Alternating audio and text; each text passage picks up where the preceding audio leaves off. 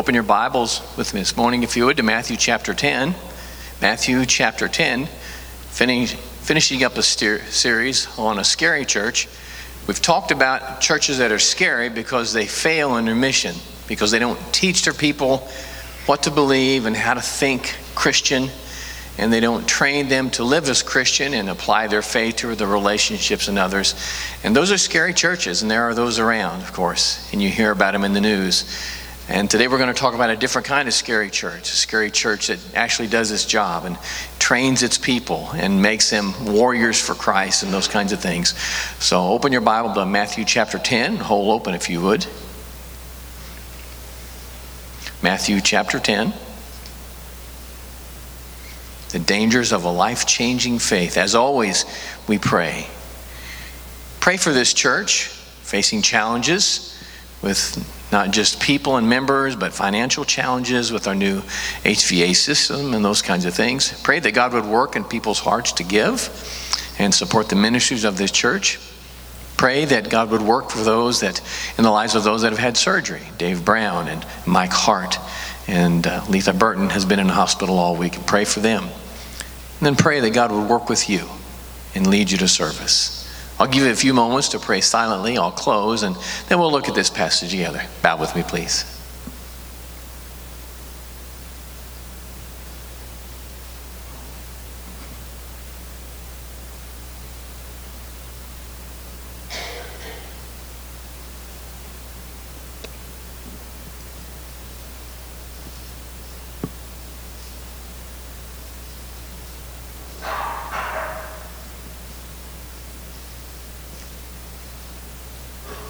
Heavenly Father, we worship you today. We gather, we chisel out a couple of hours of our time and worship you.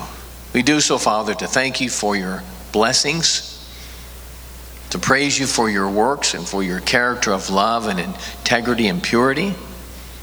We thank you, Father, for teaching us how to live, how to build lives that are better. Not because we're better people, but because you make us better better than ourselves. Thank you.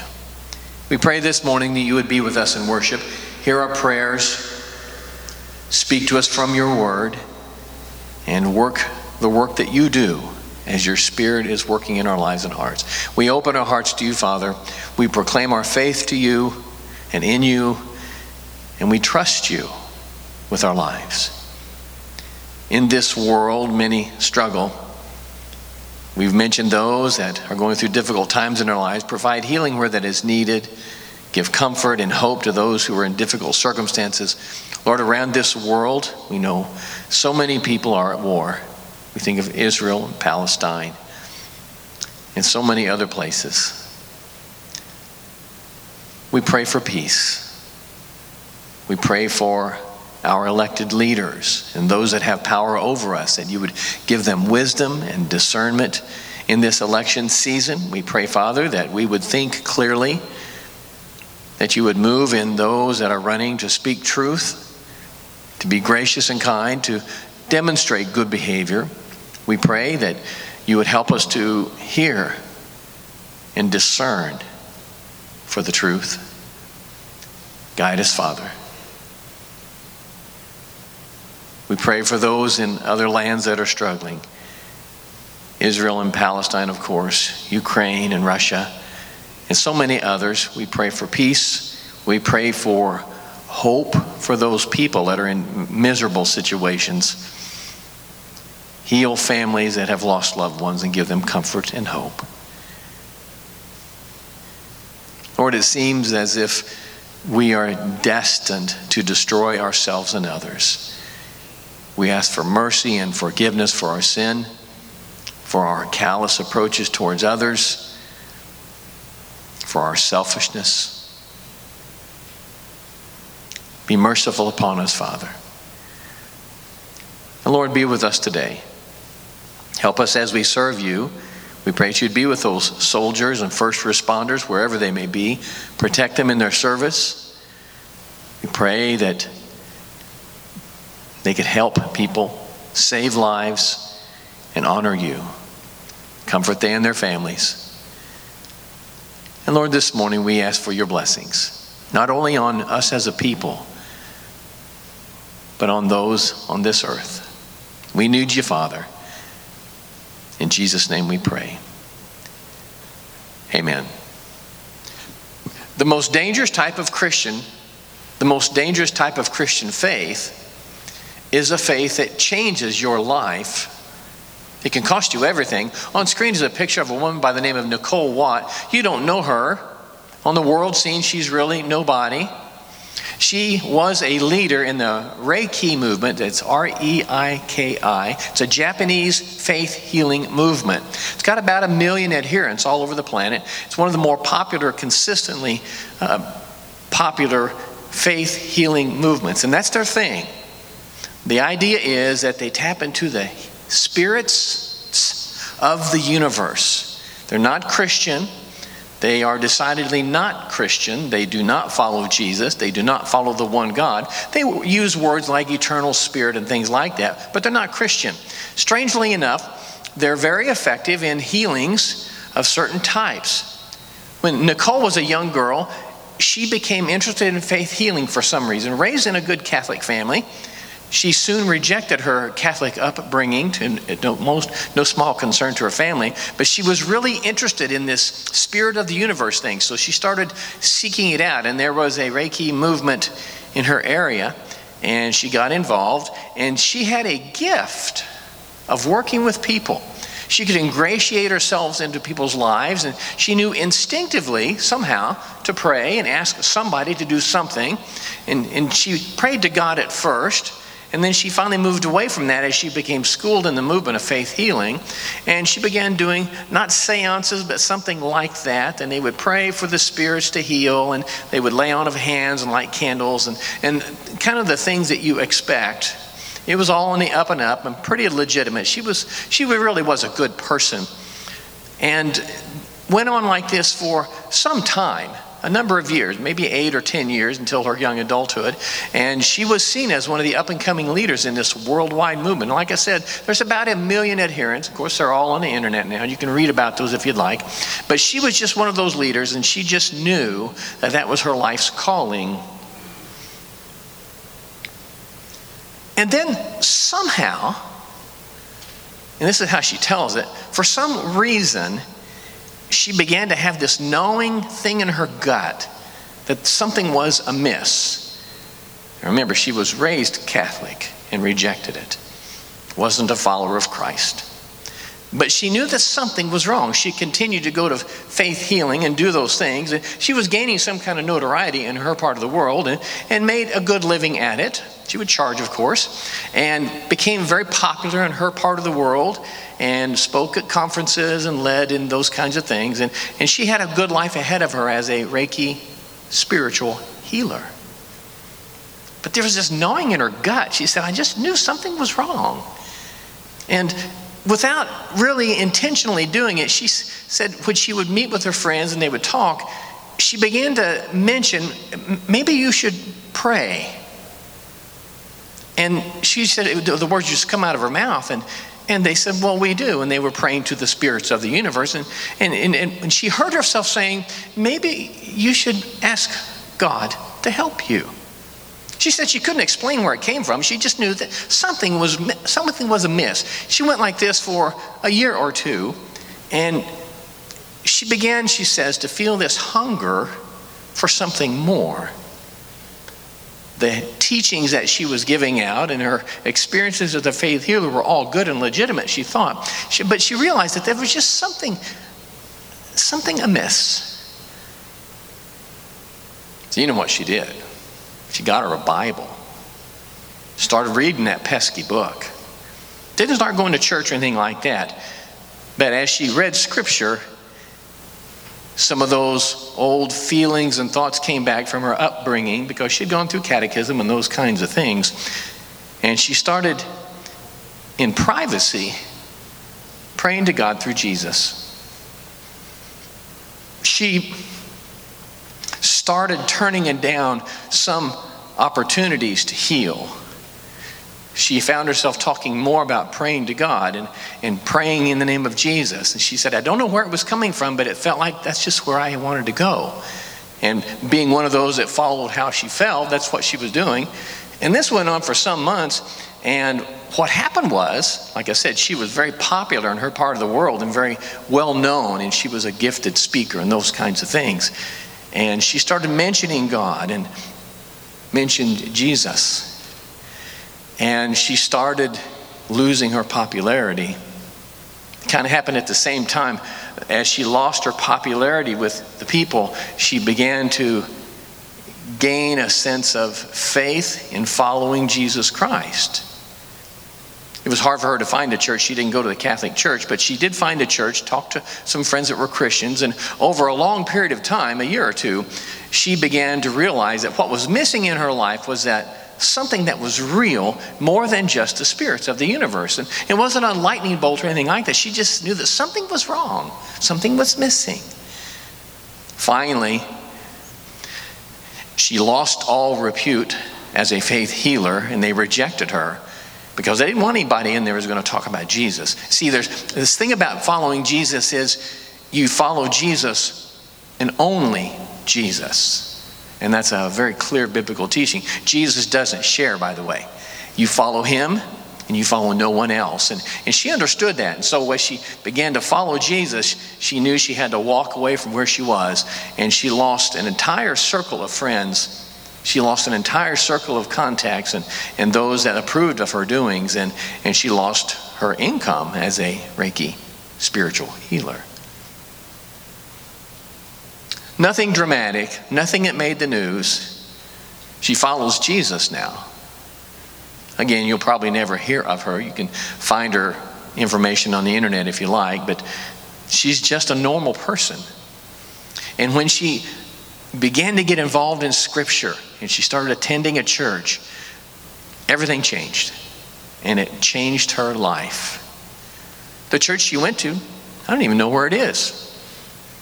Not a big church, not one of those churches that makes it on TV or has a lot of money or fancy buildings, just a church, church that, that taught scripture, that taught faith in Jesus, that taught following Jesus and Jesus alone, and taught read your Bible and study to show thyself approved, and all those kinds of things that Christians talk about. And she did it. And she walked away from a very good life. You see, what happened was she stumbled into a dangerous Christianity, didn't she? she stumbled into a dangerous church, a scary church, because if you took what they said seriously, it was going to change your life, which is exactly what Jesus intended.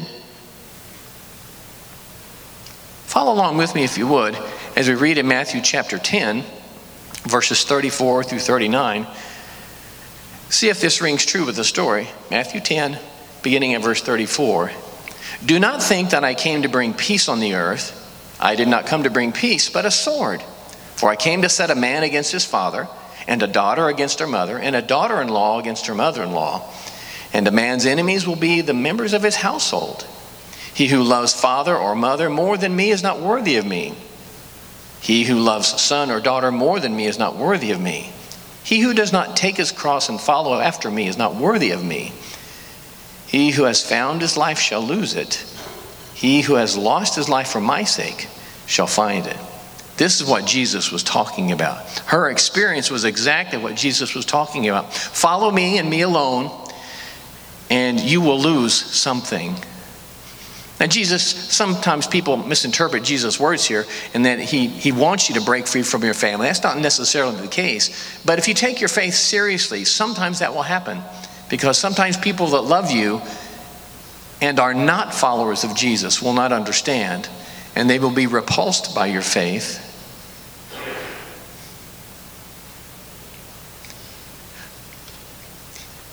If you study human history, it's really fascinating. When governments gain power, they oftentimes get rid of Christians. You know this when communism gains power, one of the first groups that they eliminate are pastors. And then they find people who are involved in churches and took their faith seriously. And they eliminate those people. They disappear them as the term now.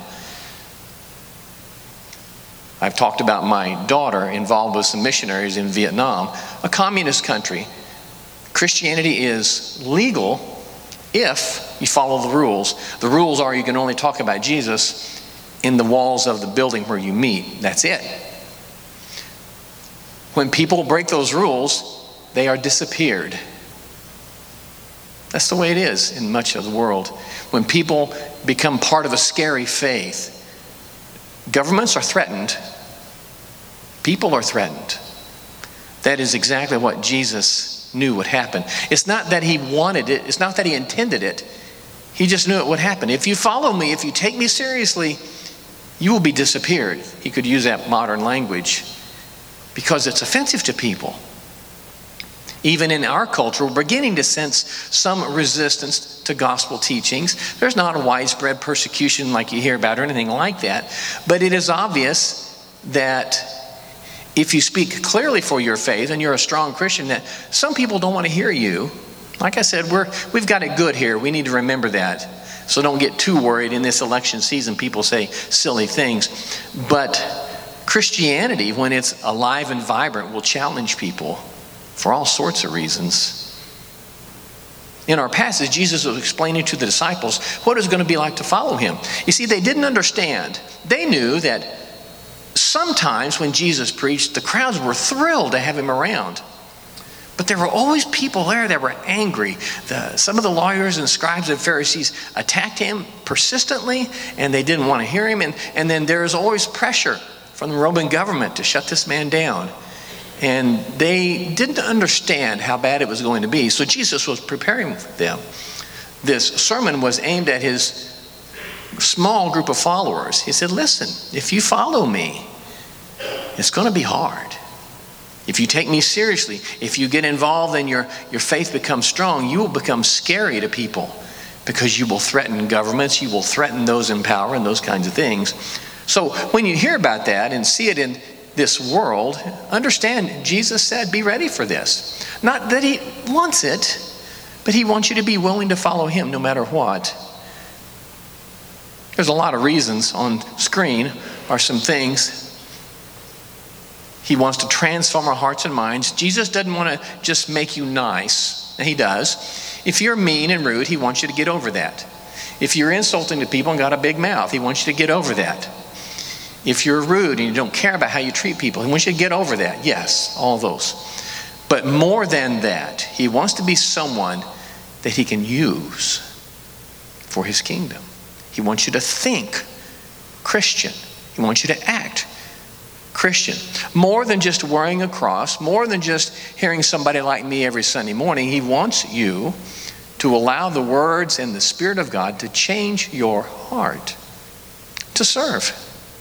On the next screen are some things that He can work with, that we see this in Scripture. Read this passage of Scripture with me.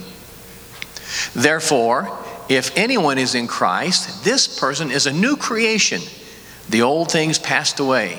Behold, new things have come. See, Paul explained to a different group of people, Christians in Corinth, that God wants to be in your life, in your business, and He wants people to see it. None of this secret stuff. Years ago, I was pastor of a community where there was a, a growing church, and they had private baptisms. And someone asked me about that, and I was, I was really offended by that because they wanted private baptisms where no one really knew and only certain people were invited and didn't want to do it in front of people. And I said something to the effect that, you know, it's just not Christian to do that. And people were really angry at me. They thought I was attacking their church, and I really wasn't. What I was attacking was this idea that you could follow Jesus privately. You can't. If you're going to follow Jesus, people will know it. Now, that doesn't mean people don't try it. But if you're going to follow Jesus, people are going to notice. And it'll slip out when you follow Him. And you become a different person. How you treat people becomes different. In our own nation's history, social movements have occurred because Christians began to be offended by their own practices. Slavery, for instance, and things like that. The way we treated American Indians and things like that. And all that business that our nation has been very guilty of Christians began to chafe at that because they realized we can't do that. And they got in trouble, and sometimes their churches kicked them out, got rid of them And sometimes government forces worked against them because they didn't want that. It was dangerous to think that way. And yet they were doing exactly what Jesus wanted them to do allow their faith to change their hearts and minds. When you hear about the way our nation was in the past, and sometimes is today, you realize a lot of people were Christian in name only. It's kind of dangerous to follow Jesus. On the next screen is this other idea that we are a chosen people. Read this with me. But you are a chosen people, a royal priesthood, a holy nation, a people for God's own possession, so that you may proclaim the excellencies of Him who has called you out of darkness into His marvelous light. This is probably one of the most radical teachings in the New Testament. You've heard it so much, you just know what I'm talking about. Not radical to you at all. But the idea that you do not need to clear your thoughts with a preacher is so radical. Established religions, established movements despise this whole idea of you thinking for yourself. You get in the way. And they could put the kibosh on that pretty quick. And churches have done that, both Catholic and Protestant. And in many movements of the faith, there have been strong leaders, and they were adamant that you must do what they said and believe as they said, because it was dangerous to have crazy, uncontrolled ideas. And yet, crazy, uncontrolled ideas is exactly what God wants us to have. You're a chosen people, a royal priesthood, a holy nation, a people for God's own possession. That means He wants you to think for yourself. That doesn't mean you reject primary doctrines, but when your church or your faith or your group begins to do things that are counter to Christian teachings, then you call them out.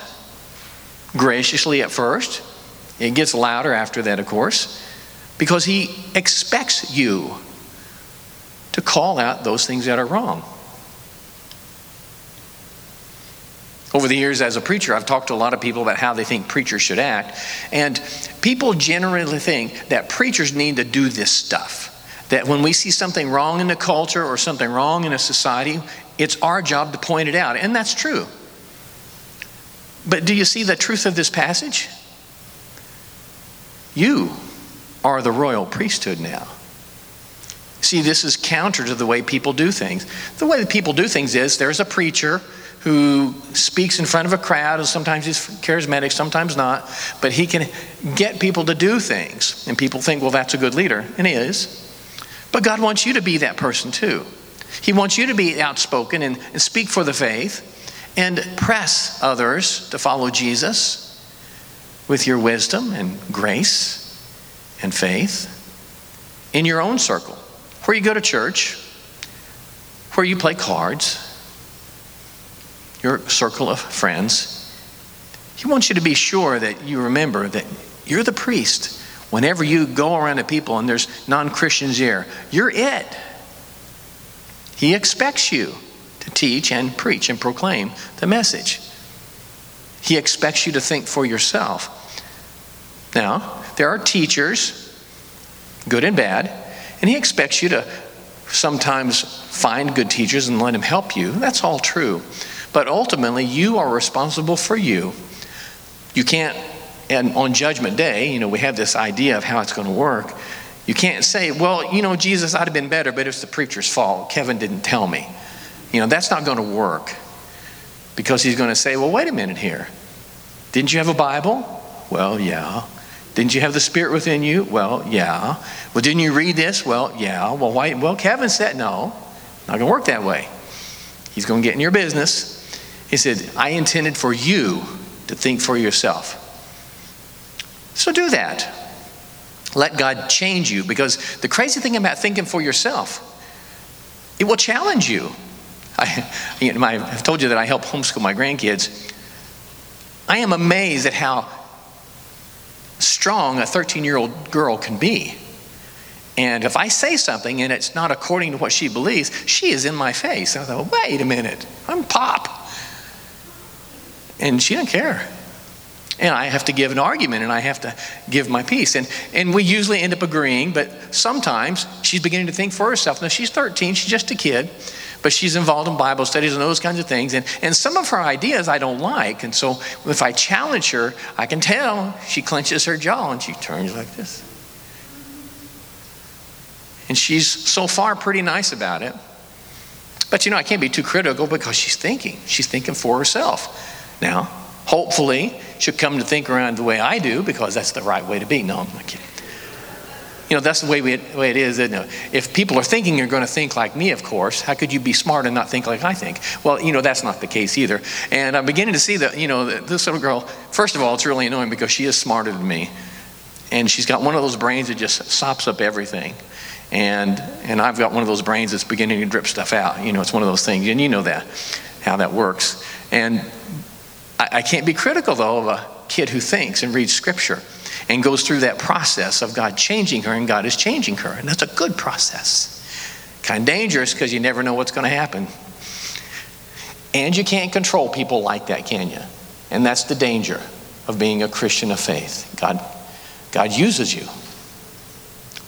On screen is this idea that this healthy Christianity, it may lead you to a lifestyle that challenges normal and comfortable. Now, what is normal and comfortable? That's by your own definition. There's no one way that's normal and comfortable.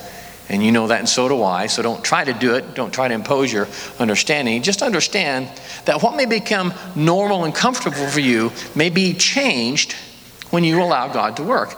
Now, you and I, as a congregation, have adopted one of our own, Kylie Weir. You guys know her, right? One of their grandkids. Kylie Weir's a sweet little girl, grew up, good church, good family, followed Jesus, went to college, going to be a pharmacist, incurred that debt, all those kinds of things. And doggone it, she didn't get involved in a ministry. And she felt God calling her, and she began to take that faith seriously, where it was no longer acceptable for her to do what she'd been preparing herself to do. So, left a great job and is now a full time minister in a campus. And that's her life. You see, that's what a, a dangerous ministry does it challenges you.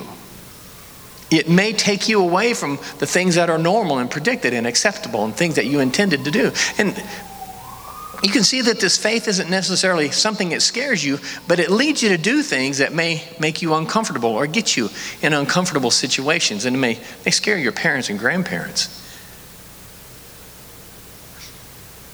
I've always challenged my kids, my daughters and their families and grandkids, to follow Jesus, and I want them to do that. But I don't want them to follow Jesus too far away you know, and I, I got to be careful, don't I? I want my granddaughters to follow Jesus. I, I, don't really want them to go to a foreign land, though. Don't want that. And I want them to stay in the Kansas City area close to me where I can see them. I don't want them to marry the guy they want. I want them to marry the guy I want, right? You know what I'm talking about. Because I, I, want, to, I want them to live what I think is normal and healthy. And that may not happen. They may do something very different. And as Christian, I have to ask myself, well, Good grief, what am I going to do? How do you argue with someone who follows Jesus? How do you argue with someone who says, well, this is what God has called me to do? I mean, if He's calling them to do ministry and, and follow Jesus, and it's everything you've been preaching and saying all your life, uh, it's kind of scary. So when I say, I hope my granddaughters and grandson follow Jesus, I, yeah, but I hedge. I got to be careful there, just like you. On screen are some characteristics of the dangerous Christian. Changed relationships in the passage we read. Jesus knew that if you follow Jesus and take him seriously, there's going to be problems at home and problems with your relationships because not everybody you know or love is going to follow Jesus. And they're going to caution you and they're going to try to stop you and things like this. And it doesn't mean they're bad people, it just means they're not where you are spiritually. And you have to accept that. You have to be careful. After I became a preacher, went through a long process, went to college, and all those kind of things. Only after I was pastor of my first church, my dad acknowledged to me that he had felt the call into the preaching ministry when he was a young man, about my age. I said, Well, Dad, why didn't you become a preacher? Because he ended up working at the Ford plant and a deacon and all those things. He said, Well, because I had six hungry kids and I didn't see how I could quit and go to school and, and all those kinds of things. And so he lived out his faith as best he could. And you know, I couldn't want be critical of him. I'm sure that in my arrogance I was, but you know, I'm a little softer now. I realize the pull, 600 kid, hungry kids and those kinds of things. For him to become a minister at, in that day would have been seen as very irresponsible to his family. His family was Christian, but not too Christian. You know what I mean? And his, his daddy wouldn't have permitted it, probably. Had one of those dads. So good people sometimes hang back. I understand. Jesus may lead us to live or make decisions that separate us from good people. Doesn't mean they're bad people or anything like that. And it isn't necessarily what God wants, but sometimes it's just the effects of faith. It's, it's scary, sometimes dangerous. Change commitments. If you would look at verse 38. He who does not take his cross and follow after me is not worthy of me. Following Jesus is the most important thing because it's the one thing that has eternal results. Hobbies are important. Family is very important, yes. But following Jesus is the most important in terms of a scale of most important because it's the one thing that is eternal. The longer something lasts, the more value it has. And he wants you to start thinking that way. And then finally, in verse 39, look at that if you would. He who has found his life shall lose it. He who has lost his life for my sake shall find it.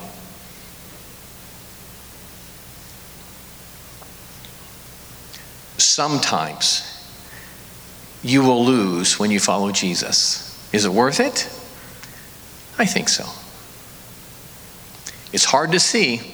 It's hard for other people who love you to see that too. It's hard for other people in the community would understand.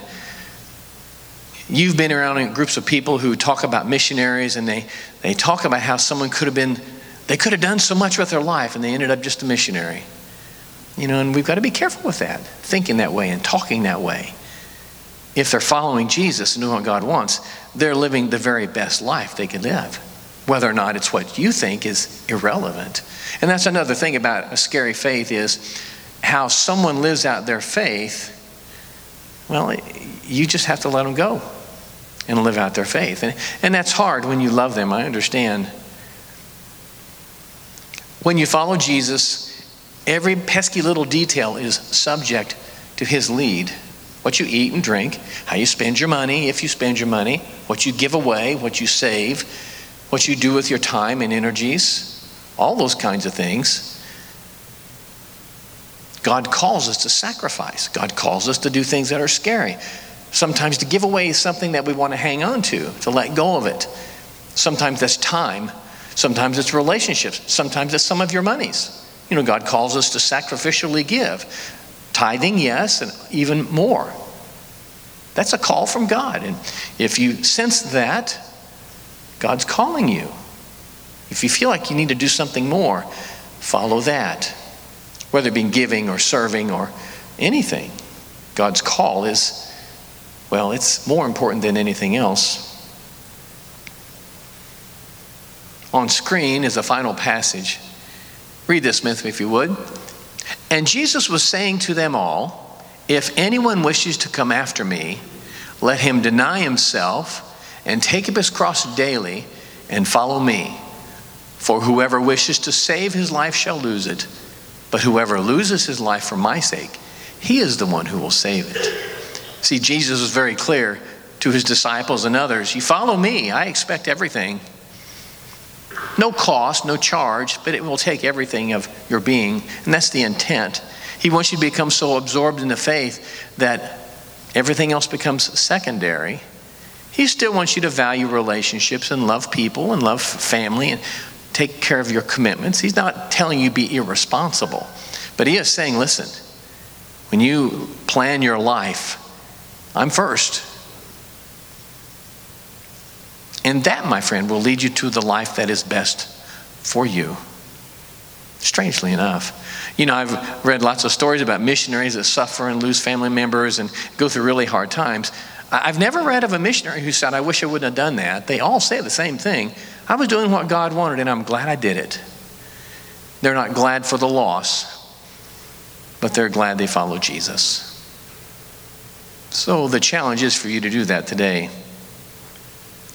The challenge is for you to follow Jesus every time, make the decision to follow him. Nate's going to come and lead us in a closing hymn of invitation. It's an opportunity for you to talk about those issues that are burning in your heart. Some of you are thinking about making some decisions. Jesus will say, Follow me, no matter what. And that's the best decision you can make. Nate? Let's stand and sing.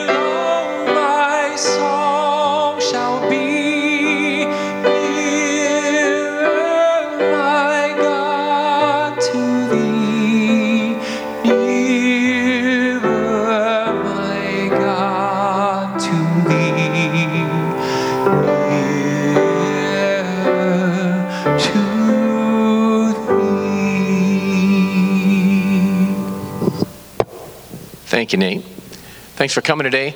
One concern I've mentioned some things about giving back and all those kinds of things. Uh, in our business meeting this morning, we uh, approved what the finance committee had chosen how we were going to pay for our air conditioning system for this building. And it's a huge chunk of money. And I'm going to ask you to consider giving something extra. I don't normally do this. I, this is an unpleasant part for me.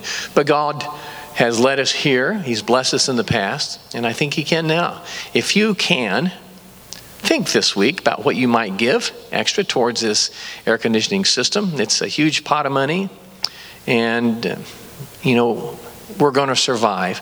But we survive because God blesses us, and He leads us to give. So let me encourage you to think about that. Michelle? Let's pray. Father God, thank you for the message this morning. Lord, I just ask that you would help us listen to that nagging voice, but not only listen to it, act on it. Sometimes we push against what you want for our lives, and we just ask that you would help us to be able to submit to that and follow you. In your name I pray. Amen.